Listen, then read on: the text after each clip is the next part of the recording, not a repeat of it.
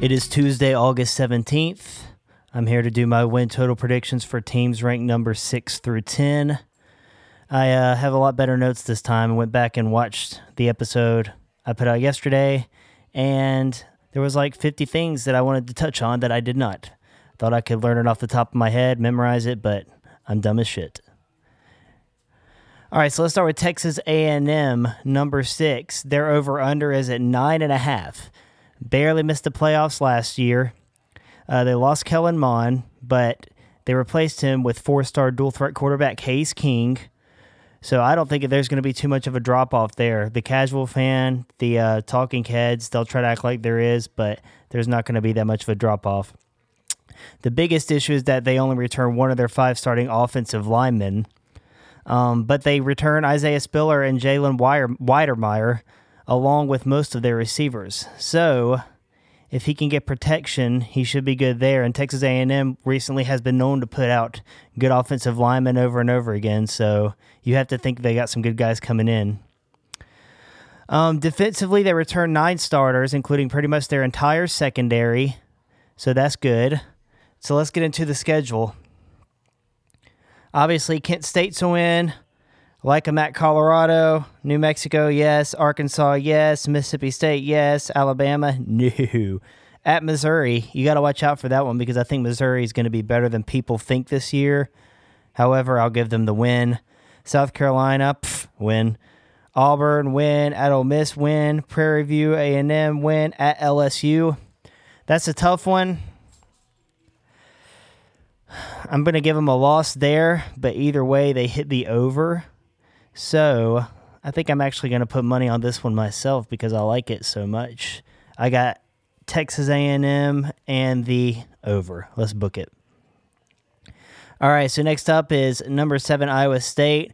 Uh, nobody saw the season they had last year coming. Matt Campbell is a very good coach, and he turned down um, a huge payday from the Detroit Lions to stay with Iowa State, which tells you all you need to know about the state of the Lions.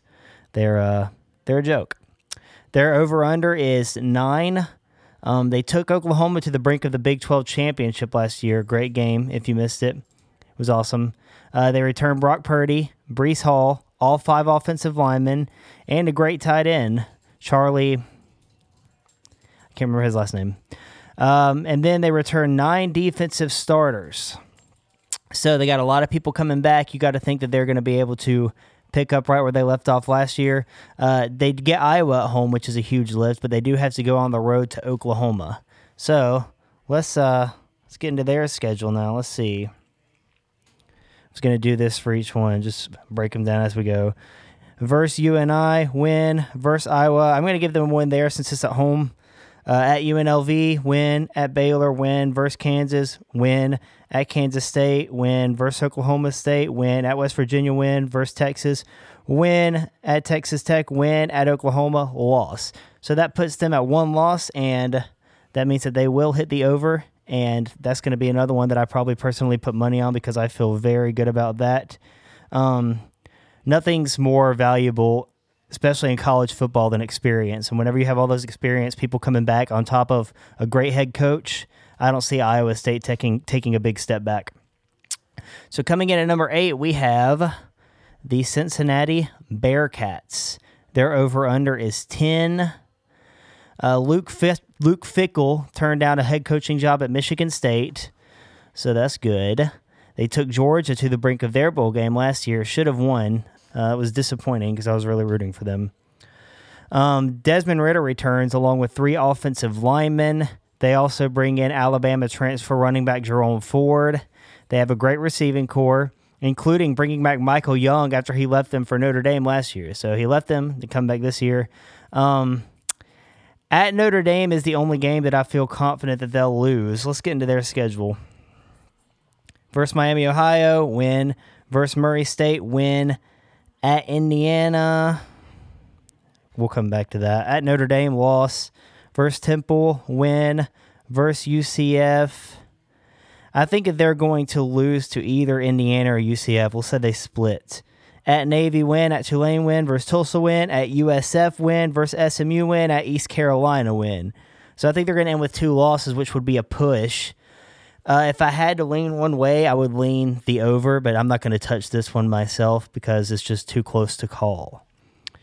All right, so let's get into number nine, Notre Dame, and there's a lot of people that are that are counting them out a little too quickly, and I don't really understand why. First of all, Brian Kelly's been able to reload there quite a bit.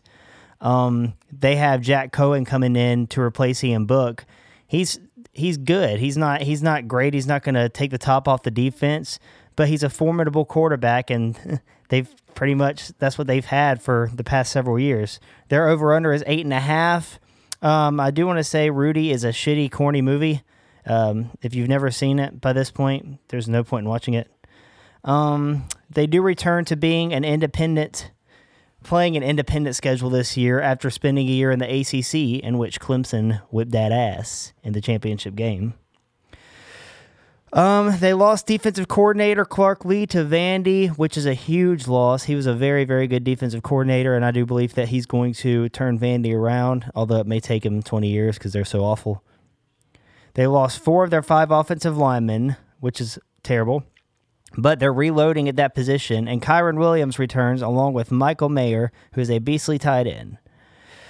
I think Jack Coan is capable enough, and Brian Kelly is going to have them ready to where they're going to do better than people think. Let's get into their schedule. All right, we got at Florida State, win. Toledo, win. Purdue, win. Versus Wisconsin. Now, that's going to be a very good game. Come back to that. Uh, Cincinnati, I'm going to give them the win there. I mean, I feel I feel better about Notre Dame than most people do, and I think that they're going to beat Cincinnati. Uh, at Virginia Tech, win. USC, win. North Carolina.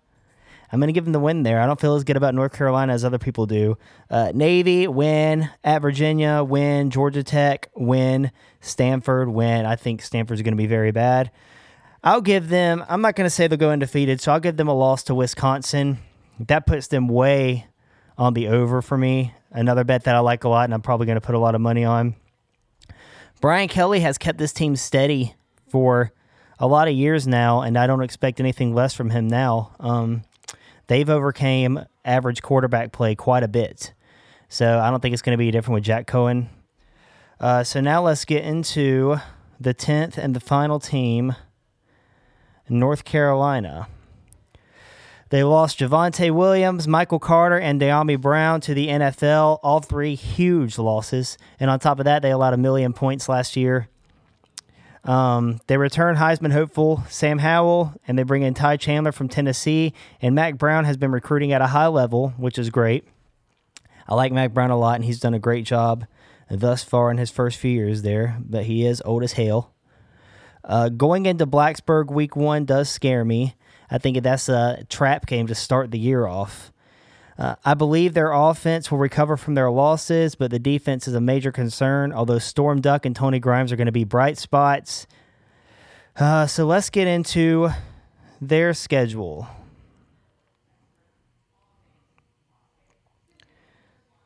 Okay, North Carolina fans might not like this.